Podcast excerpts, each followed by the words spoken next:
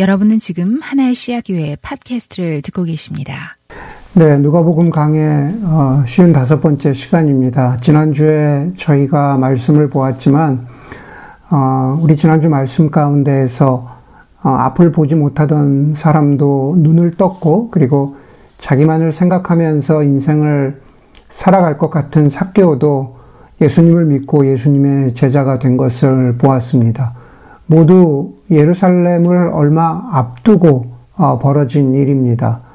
아, 누가복음의 어, 큰 부분은 예루살렘 입성이라고 하는 그 여정이 큰 부분을 차지하는데 아, 모든 것이 클라이막스로 어, 달려가고 있습니다.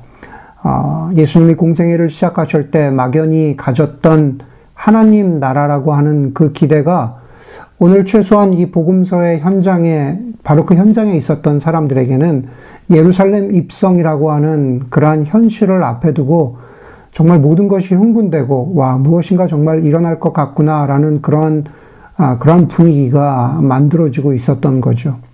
이제 예수님은 정말로 예루살렘 거의 다 도달하셨습니다. 어, 시기적으로는 6월절이 가까워졌고 유대 땅에서는 예수님의 이름이 더 알려질래야 알려질 수 없을 만큼 사람들의 입에 오르내리고 있었습니다. 예수님이 선포하신 하나님 나라는 마음 먹고 들으려고 하면은 많은 사람이 들을 수가 있겠고, 그리고 그 하나님 나라, 다시 말해서 다윗의 자손이 다시 오셔서 다윗 왕 때의 영광을 다시 회복하신다고 하는 그 메시지는 그것을 어떤 식으로 듣던 간에 그 당시 사람들에게 아주 흥분을 일으키는 그러한 메시지였다는 거죠. 제자들을 비롯해서 많은 사람들이 한 걸음 한 걸음 예수와 함께 걸음을 걷고 있었습니다. 그리고 실제적으로 저 앞에 예루살렘이 보이기 시작했을지도 모릅니다. 바로 옆에서 걷고 있는 제자들, 그리고 뒤에서 들려오는 그러한 사람들의 그 목소리, 흥분된 그 기대를 아마 예수님이라고 어, 모르시지 않았을 겁니다. 그런데 오늘 본문을 보면서 조금 상상력을 발휘해 보면은 이런 것 같아요. 예수님이 갑자기 멈추어 서서 뭐 뒤를 돌아보면서 말씀하셨는지 아니면은 얘들아 제자들에게 얘들아 좀 쉬어가자라고 하시면서 나무 그늘에서 예수님을 바라보는 무리를 향해서 나지막히 말씀하셨는지는 모르지만은 예수님이 갑자기 걸음을 멈추어 서서 어떤 비유 하나를 말씀하시기 시작했습니다. 그런데 그 비유를 말씀하시는 그 목적을 오늘 누가가 정확하게 말하고 있습니다. 예, 많은 경우에 비유의 목적이 거기에 드러나죠. 예루살렘에 가까이 이르신 데다가 사람들이 하나님 나라가 당장에 나타날 줄로 생각하고 있었기 때문이다. 그러니까 뭐 목적이라기보다는 예수님이 비유를 말씀하시는 그 동기, 그 원인 제공자가 원인 제공의 그 원인이 바로 이거라는 거예요. 사람들이 하나님 나라가 당장에 나타날 걸로 생각하고 있었기 때문이다. 그러면서 이어지는 비유는 뭐 도, 돌려서 애둘러 말하지 않고 곧바로 본론으로 들어갑니다. 귀족 출신의 예, 예수님 말씀하시죠. 귀족 출신의 어떤 사람이 왕위를 받아가지고 돌아오려고 먼 나라로 길을 떠나 떠날 때 자기 종 열 사람을 불러다가 열 문화를 주고서는 내가 올 때까지 이것으로 장사하여라 라고 말하였다. 그런데 그의 시민들이 그를 미워함으로, 그러니까 그 귀족을 말하는 거죠. 그의 시민들이 그를 미워함으로 그 나라로 사절을 뒤따라 보내서 우리는 이 사람이 우리의 왕이 되는 것을 원하지 않습니다 하고 말하게 하였다. 여러분, 예수님이 이 귀족 출신의 어떤 사람이 왕위를 받아가지고 오려고 하는 이 이야기를 비유의 한 부분으로 사용하실 때는 역사적으로는 그것은 실제로 있었던 어떤 한 사건을 배경으로 하고 있는 그러한 가능성이 굉장히 많습니다. 그래서 다시 말해서 이 비유를 듣고 있었던 사람들은 비록 비유이지만은 이 비유 속의 귀족이 누구를 말하고 있는지를 금방 알아차렸을 가능성이 크다는 겁니다. 마치, 마치 소셜미디어에서 어, 익명으로 누군가를 말하지만 앞뒤의 정황을 살펴보면은 우리가 누군지를 금방 추측할 수 있는 것과 아, 비슷한 그런 경우인 거죠. 예수님이 아, 한, 뭐, 이제 우리가 지금 예수님 공생애를 보고 있는데 예수님이 태어나실 당시에 그죠? 예, 뭐, 그러니까 한 33년 정도 전, 전으로 거슬러 올라가는 거죠. 예수님이 태어나실 당시에 예수님이 계시던 유대 온 땅을 다스리고 있던 사람은 헤롯 대왕이었습니다. 헤롯 the Great이라고 하죠. 그 헤롯 대왕이 성경에 나오는 예수님, 예수님 시대 예루살렘 성전을 어, 이렇게 지은 왕이기도 하고 또 사실은 그 헤롯 대왕이 아기 예수를 죽일 목적으로 유아 살해 명령을 내렸던 왕이기도 하는 거죠. 그래서 성경에 보면은 예수님이 그, 그 살해를, 살해 위협을 피해서 부모님과 함께 이집트로 어, 피신하는 그런 스토리가 나오잖아요. 바로 그 헤롯 대왕입니다. 그런데 그 헤롯 대왕이 역사적으로 보면 약 BC 4년쯤에 죽었다고 그렇게 성경, 저기 역사는 기록을 하고 있어요. BC 4년쯤에 그, 그 헤롯 대왕이 죽은 이후로 그에게는 두 아들이 있었습니다. 아, 두 아들이 있었는데 한 사람은 헤롯 안티파스고 한 사람은 헤롯 아켈라오였습니다. 헤롯 안티파스는 우리가 성경을 보면은 분봉왕 헤롯이라고 그렇게 나옵니다. 그래서 그 사람은 이스라엘 땅, 땅 가운데에서도 주로 북쪽 갈릴리 지방을 다스렸습니다. 나중에 그가 아, 예수님을 유대 총독이었던 빌라도에게 넘겨주는 바로 그 분봉왕 헤롯이었습니다. 그리고 다른 아들 아켈라오가 있었습니다. 이렇게 안티파스와 아켈라오가 있었는데 두 사람 모두 다 각각 아버지의 뒤를 아버지가 죽고 나자 아버지를 뒤 아버지의 뒤를 이어서 왕이 되려고 했지만은 결론적으로는 둘 다그 어, 그, 어, 하나의 왕이 되지는 못해요. 이 사람들이 왕이 되기 위해서는 당시 유대를 다스리던 로마의 승인을 어, 받아야 했던 거죠. 제가 말씀드린 대로 한 사람만 왕이 되는 것은 실패하고 헤롯 안티파스는 이스라엘 북쪽을 다스리게 되고 그 다음에 아켈라오는 유대와 사마리아 지방을 다스리는 왕, 다시 말해서 예루살렘 쪽, 남쪽을 다스리는 그러한 어, 어, 왕이 되는 것으로, 지역 왕이 되는 것으로 일단 정리가 되었습니다. 그런데 왕이 되기 전에 아버지가 죽은 다음에 이 아켈라오가 로마에 가서 어, 내가 아버지의 뒤를 이어서 왕이 되고 싶습니다. 라고 하면서 로마까지 먼 여정을 떠났던 거죠. 그게 역사적인 사실입니다. 그런데 아켈라오가 그렇게 평판이 좋지 않았던 모양이에요. 아켈라오가 로마를 향해서 떠나니까는 그를 반대하던 공식적인 대표단이, 사절단이 그의 뒤를 쫓아서 로마로 가게 된 겁니다. 역사적으로 보면은 제가 말씀드린 대로 어찌어찌해서 아켈라오가 유대 지방을 다스리는 유대 지역 왕이 되기는 하지만은 사실 아켈라오는 이, 이 자리도 오래 지속하지 못하고 쫓겨나는 그러한 신세가 됩니다. 예수님은 바로 이 사건을 지금 여기에 비유하고 계신 거예요. 아켈라오가 로마의 승인을 받으려고 왕이 되려고 로마로 떠났던 그 사건. 그런데 거기에 어떤 사절단이 그 시민들이 그를 싫어해서 어, 아켈라오의 뒤를 쫓아서 아, 로마로 또 사절단을 보냈다. 반대하는 사절단이죠. 예, 반대하는 사절단입니다. 여러분, 예수님이 당시, 굳이 당시에 어떤 사건을 들어서 말씀하시고자 하는 어, 비유의 첫 번째 핵심은 무엇일까? 다시 12절을 보시면은요, 거기에 이렇게 말합니다. 어떤 사람이 왕위를 받아가지고 돌아오려고 먼 나라로 길을 떠날 때, 핵심은 뭐냐 하면은, 핵심은 먼 나라로 길을 떠났다는 겁니다. 아켈라오가 로마를 방문하고 돌아오는 길은 오랜 시간이 걸리는 길이죠. 지금처럼 무슨 거리를 예측해서 비행기로 가든지 차로 가든지 이 정도 걸릴 거다. 그렇게 예측할 수 없는, 어, 돌아올 것을, 어, 그렇게 확신할 수 없는 그러한 여정이었다라는 거죠. 예. 심지어는 좀 더 심하게 얘기하면 로마에 갔다가 과연 돌아올 수는 있을지, 예, 그것을 확신할 수 없는 여정이었다라는 겁니다. 제가 말씀드렸죠. 이 비유를 시작하면서 예수님이 말씀하신 게 사람들이 하나님의 나라가 곧 임할 것으로 생각하고 있었다. 물론 여기서 예수님은 이 비유 속에서 그 귀족을 누구라고 말씀하시는 겁니까? 비유 속에서 그 귀족은 예수님은 자기 자신을 말하고 있는 거죠. 네. 어떤 사람이 진짜로 왕이 되어서 돌아와야만 왕의 위치를 받아야만 그 나라가 세워지는 거죠. 하나님 나라도 마찬가지입니다.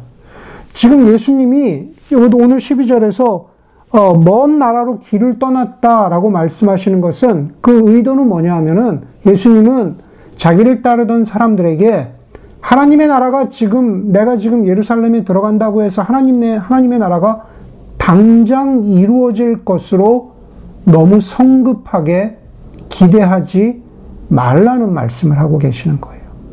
먼 나라로 갔다 와야 되니까. 그것은 시간이 걸리는 일이라는 거죠. 여러분, 우리가 우리의 일상생활에서도 너무 성급한 기대를 가지고 아직 익지도 않은 음식을 오븐에서 꺼내게 되면 당연히 맛보게 되는 것은 아직 익지 않은 음식, 기대에 미치지 못하는 음식인 거죠. 마찬가지입니다. 이미 예수님은 이 누가복음의 대부분을 차지하는 예루살렘 여정 가운데에서 하나님 나라라는 것은 인내를 가지고 기다려야, 기다려야 한다라는 것을 갈릴리에서 예루살렘을 향해서 떠나시던 그 여정의 초반부에서 이미 말씀하셨어요. 그 시작은 9장에서 시작하는데 9장 44절 45절에 보면은 인자는 사람들의 손에 넘어갈 것이다. 그러나 제자들은 이 말씀을 깨닫지 못하였다 그랬습니다. 18장 34절에도 보면 똑같은 말씀을 하세요. 제자들은 이 말씀, 다시 말해서 인자가 사람들의 손에 넘겨지고 십자가에 죽음을 당하실 것이다 라는 이 말씀을 제자들은 조금도 깨닫지 못하였다 라고 말합니다. 성급히 하나님 나라를, 하나님 나라만을 기다리다 보면 인자가 당하게 되실 고난과 인자가 당하게 되실 십자가는 잊어버리게 된다는 거죠. 여러분, 우리의 구원 가운데 우리가 새 생명을 얻는다라고 했을 때 그 구원과 새 생명이 기쁜 소식이지만 그것은 분명히 예수 그리스도의 십자가 죽으심과 또 고난과 부활을 통과해야만 그리고 그래야만 그것이 우리의 구원을 이루는 일인데 우리가 참고 인내하지 못하면 예, 참고 인내하지 못하면 예, 우리는 너무 성급한 기대를 가지고 교회에 오거나 너무 성급한 기대를 가지고 예배에 참여했다가 어 이거는 내가 기대했던 것과 다른데 하면서 기독교 신앙에 대한 흥미를 잃어버리는 사람들을 우리 주변에 많이 보았을 겁니다. 바로 그런 겁니다.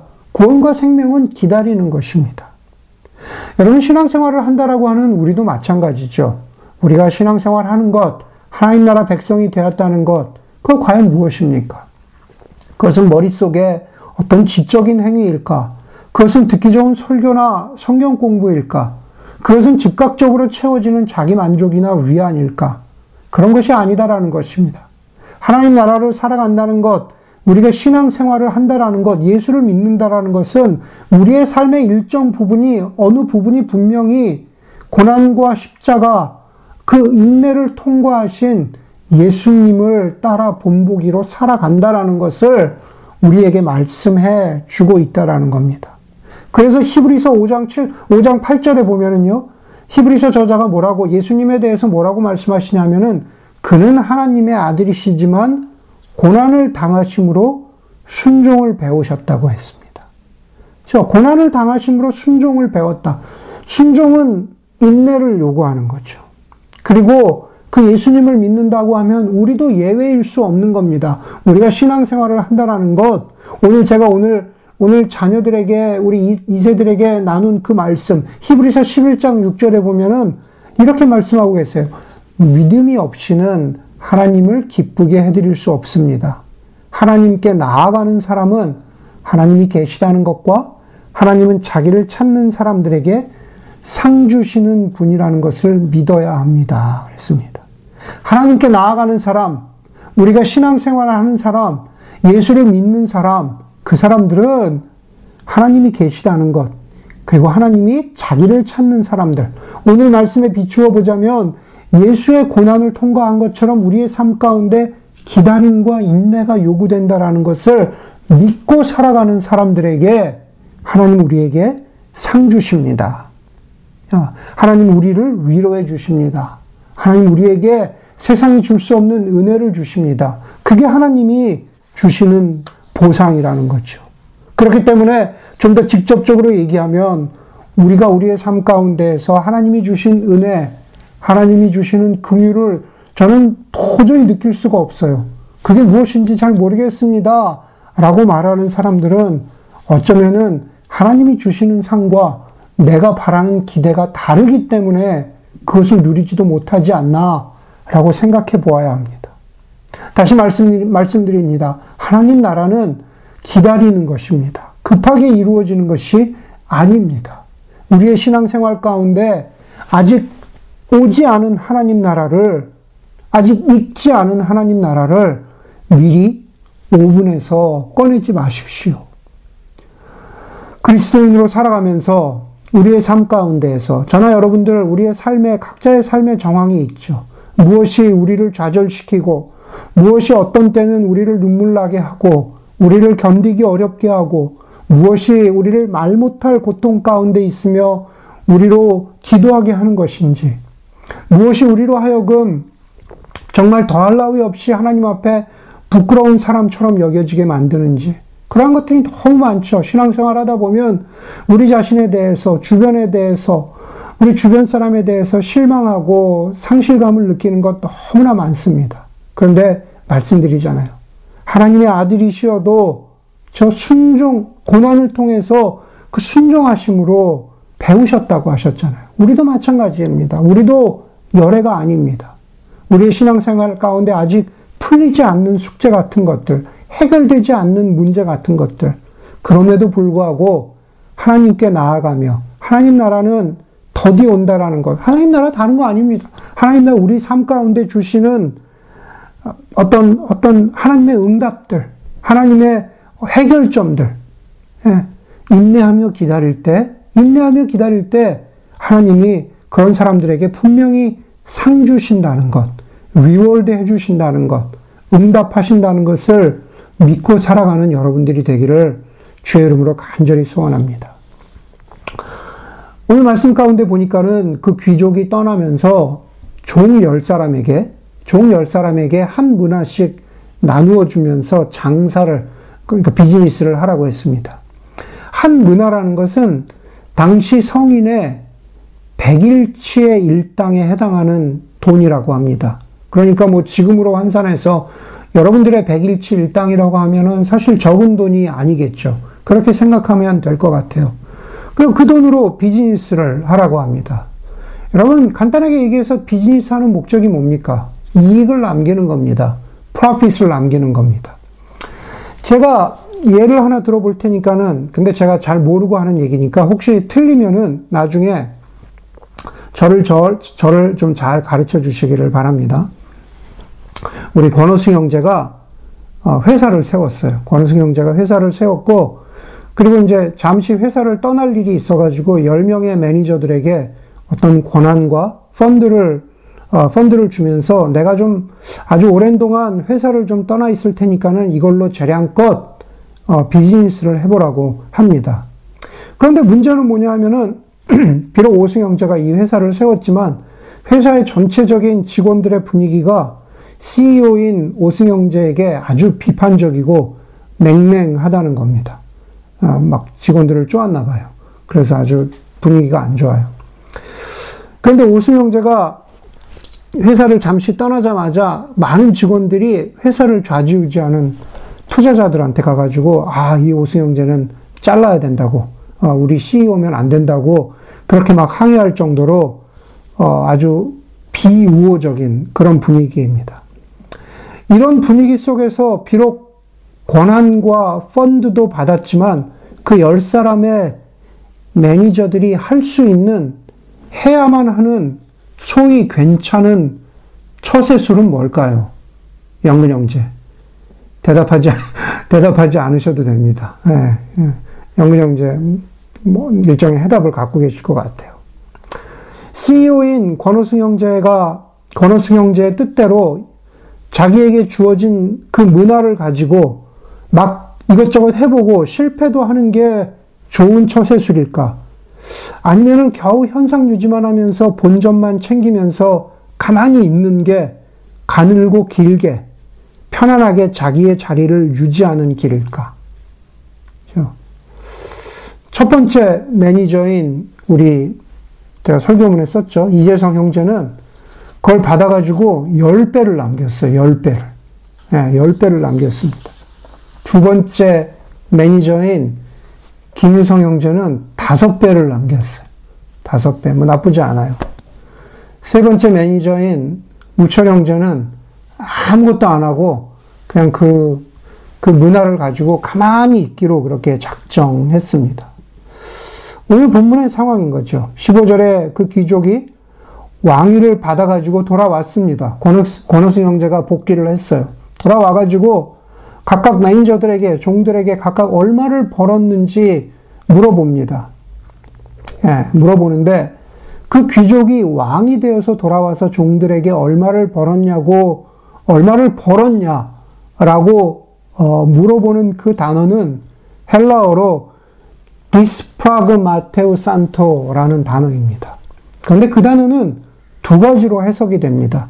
첫 번째로는 우리가 그냥 보는 대로 얼마를 벌었느냐, 얼마의 이익을 남겼느냐라는 그러한 뜻이고, 두 번째로 해석될 수 있는 그 단어는 얼마나 많은 거래를 했느냐라는 겁니다. 얼마나 많은 트랜잭션을 했느냐라는 뜻입니다. 비슷해 보이지만 좀 다릅니다. 얼마를 벌었냐고 하면은 이익에 초점이 가 있는 것이고, 얼마나 많은 거래를 했느냐라고 하면은 이익도 중요하겠지만, 얼마나 애쓰고 노력했느냐. 네가 나의 뜻에 따라서 얼마나 뭐 투자도 해보고 실패했지만은 애써 봤느냐. 얼마나 많은 비즈니스 트랜잭션을 했느냐라는 것에 더 초점이 갑니다. 재성 형제나 유성 형제가 얼마나 벌었느냐 중요한 것이 아니라 지금 이렇게 CEO에게 귀족에게 적대적인 상황에서도 권호순 형제 라인에 서서 얼마나 그 사람의 이름을 내세우면서 뭔가 열심히 해보려고 했느냐라는 것이 얼마나 많은 거래를 했느냐의 뜻입니다. 그런데 제가 보기에는 여기서는 두 번째 뜻이 사용된 것 같아요. 얼마나 많이 벌었느냐 그것이 사용된 것이 아니라 네가 얼마나 많은 거래를 해 보았느냐 그 뜻이 사용된 것 같아요. 왜냐하면은 첫 번째 종이 열 문화를 남겼다고 하니까는 17절에 왕이 되어서 돌아온 그 귀족이 주인이 이렇게 말합니다. 착한 종아 잘했다. 내가 아주 작은 일에 신실하였으니 그렇게 칭찬합니다. 한 문화를 가지고 열 문화를 남겼으면 네가 참 작은 것을 가지고 장사를 잘했다 라고 칭찬해야 하는데 이익을 남겼네 잘했다 라고 칭찬해야 되는데 그러지 않고 네가 작은 일에 참 신실했다 라고 칭찬합니다. 다시 말해서 주인에게는 얼마나 남겼느냐가 중요하지 않은 겁니다. 오히려 내가 없는 동안 나에게 우호적이지 않은 상황 가운데에서 나의 이름을 내걸고 얼마나 많은 거래와 시도를 했느냐라는 것을 통해서 네가 나의 종이구나. 네가 나에게 충성했구나. 라는 것을 칭찬하셨다라는 그런 뜻인 거죠. 이해가 되십니까? 테레사 수녀님이 살아생전에 캘커타에서 사역하고 계실 때 영국의 언론인이 바로 그 인도의 캘커타를 방문해서 테레사 수녀님께 이렇게 질문했다고 합니다. 수녀님, 캘커타의 거리에서 죽어가는 모든 사람들을 살릴 수가 없다는 것을 아시는데도 불구하고 어떻게 이렇게 이 일을 계속 하실 수 있습니까? 라고 그렇게 어, 수녀님께 질문하니까 테레사 수녀님이 이렇게 대답하셨다고 그래요. 나는 모든 사람을 살리라고, 다시 말해서 나는 모든 사람을 살리도록 성공하라고 주님으로부터 명령받지 않았습니다. 내가 주님께로 받은 명령은 신실하라는 것이었습니다. 내가 주님께로 받은 명령은 그냥 신실하라는 것이었습니다. 우리가 오늘 비유를 보면서 저를 포함해서 우리 자신에게 아, 질문하고 물어야 합니다. 우리는 예수님의 제자로서 그리스도인으로서 정말 우리의 삶 가운데 신실합니까? 무언가 대단한 이익을 남기는 삶, 기독교의 그, 그 레토릭으로 말하자면은 막 열매를 남기는 삶, 뭐 우리 이렇게 얘기하잖아요. 그렇죠? 무언가 열매를 남기지 않아도 되니, 무언가 얼마를 벌지 않아도 되니, 우리는 우리의 삶 속에서 왕이신 예수 그리스도의 종으로서 우리의 정체성을 드러내는 그 많은 수많은 거래들, 믿음의 트랜잭션을 만들어내고 있는가 하는 것입니다. 주님이 보시는 것은 바로 그거예요. 그것을 귀하게 보시고 그것으로 충분하다고 주님 말씀하고 계신 겁니다. 그런데 반대로 많은 경우에 우리는 오늘 여기 세 번째로 나오는 신실하지 않은 종처럼, 그렇죠? 신실하지 않은 종처럼 살고 있는 것 같아요. 세 번째 종이 주인에게 와서 이렇게 말합니다. 20절에 보면요. 주인님 보십시오. 나는 주인의 한 문화를 수건에 싸서 보관해 두었습니다. 왜냐하면요. 그 이유는요. 주님은 야무진 분이라서 맡기지 않은 것을 찾아가시고 심지 않은 것을 거두심으로 나는 주인, 주인님을 무서워하여 이렇게 하였습니다. 비슷한 비유가 마태복음 25장에 나오죠. You are a hard man. 그쵸? 주님은 굳은 분이다. 예. 주님은 지독한 분이다. 그 지독한 분을 어떻게 풀어서 설명해요? 예. 주님은 맡기지도 않은 것을 찾아가시고, 맡기, 그러니까 더 요구하신다는 거죠. 심지 않은 것을 거두시는 그러한 지독한 사람, 하드맨 아닙니까? 예. 그래서 제가 주인님이 무서워서 그냥 수건에 싸서 돈을 가지고 가만히 있었다는 거죠. 그랬더니만 주인이 22절에서 이렇게 말합니다. 악한 종아, 나는 너의 입에서 나온 말로 그대로 심판하겠다. 네가 말한 그대로 내가 너를 평가하겠다. 심판하겠다. 이렇게 말하는 거죠. 너는 내가 야무진 사람이라서 맡기지 않은 것을 찾아가고 심지 않은 것을 거두어 가는 줄로 알고 있었지. 22절 그러잖아요. 그러면 어찌하여 내 은화를 은행에 예금하지 않았느냐? 수건에 쌓아두지 말고 은행에 예금했어야지. 그랬더라면 내가 돌아와서 그 이자와 함께 그것을 찾았을 것이다. 그렇게 말하죠. 바로 그 종이 주인을 오해했던 거죠. 아까 말씀드린 대로 무서운 분, 야무진 분, 굳은 분으로 생각했던 겁니다. 그 핵심은 그 주인이 맡긴 것 이상으로 요구할 거라고 오해했던 거죠. 여러분, 이미 주인은 그런 사람이 아니라는 것을 우리가 보았잖아요. 그렇죠. 주인은 이익이나 열매가 아니라 그 주인은 신실하심을 귀하게 보시는 분이라고 우리가 봤잖아요. 그런데 여기 세 번째 종은 주인을 오해했고, 그리고 오해했다면 오해한 대로 행동해야 되는데, 그렇게 행동하지도 않았어요. 말씀드린 대로, 어, 어 맡긴 것 이상으로 요구하는 사람으로 주인을 이해했다면, 그 문화를 은행에 맡겨서 이자라도 챙겼어야 되는데 그렇게 하지 않았습니다. 여러분, 우리 그리스도인으로 살아가면서 세 번째 종 같은 경우도 사실 많이 있습니다. 예, 주님 여러분들에게, 여러분 각자에게, 뭐 내가 뭐 그런 게 있어요, 잘 모르겠어요 하실지 모르지만, 주님 여러분들에게 은사를 주셨죠. 한 문화를 주셨습니다. 그런데 거기서 그치지 않고 어, 하나님이 나에게 이렇게 주신 은사를 알겠구나 하는데 또 동시에 우리가 하나님을 오해하는 경우가 많아요. 주님이 나에게 이런 은사를 주셨는데 뭔가 열매를 남겨야 하지 않은 그러한 부담감. 주님이 그것을 찾으실 것이라고 주님을 무서운 분으로 여기는 부담감. 내가 제대로 하지 못하면 주님을 실망시키실 것이라는 부담감, 내가 하다가 중간에 그만두면 주님 보기도 부끄럽고, 교회 사람들 보기도 부끄럽고, 그런, 그런, 그런 오해. 뭐 세상과 관련해서는, 아, 내가 이렇게 뭐 그리스도인으로 살아보려고 하는데 그것 때문에 내가 손가락질 받으면 어떡하나? 라고 하는 어, 그런 그러한 어, 어, 위축된 마음. 어, 뭐 이런 여러 가지 마음들이 뒤섞여서요. 우리는 세 번째 종처럼 주님이 우리에게 주신 은사마저도 꽁꽁 숨겨놓고 어, 그냥 가만히 있을 때가 많이 있지 않은가. 예. 여러분 한 사람 한 사람이요. 여러분 하나님이 여러분들에게 주신 한 문화가 있습니다.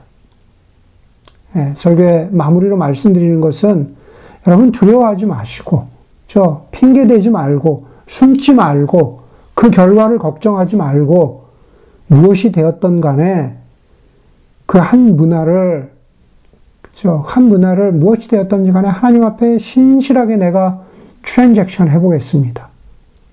아, 한 문화를 가지고 살아가는 삶을 통해서 내가 나의 삶의 주인이 그리스도이심을 드러내는 그러한 삶을 한번 제가 살아보겠습니다. 예, 주님 그것을 원하시는 거거든요. 교회 안에서 공동체를 위해서, 교회 밖에서 하나님이 창조하신 세상 속에서 그 하나님이 창조하신 세상과 하나님 모르는 사람들을 위해서 어, 그, 그 세상과 사람들을 다시 하나님의 형상으로 회복하기 위해서 주님 주신 한 문화를 가지고 선한 일에 뛰어들 수 있는 그러한 삶을 살아가는 어, 그 부탁을 주님 여기서 지금 하고 계시는 거죠. 너무 성급하게 하나님 나라를 기대하다가 그 줄이 끊어져 버리는 신앙이 되어서도 안 되겠지만, 그러나 너무 느긋하게 풀어져 버린 예, 그 끝을 알 수도 없는 그런 느슨한 어, 신앙생활 하는 사람도 되어서도 안 됩니다. 적당한 긴장감, 영적으로 팽팽한 줄을 당기면서 그것이 저와 여러분들이 정말 영적으로 살아있고 하나님의 종임을, 하나님의 어, 사람임을 드러내면서 살아가는 그러한 삶을 살아가는 저와 여러분들이 되기를 주의 이름으로 간절히 소원합니다.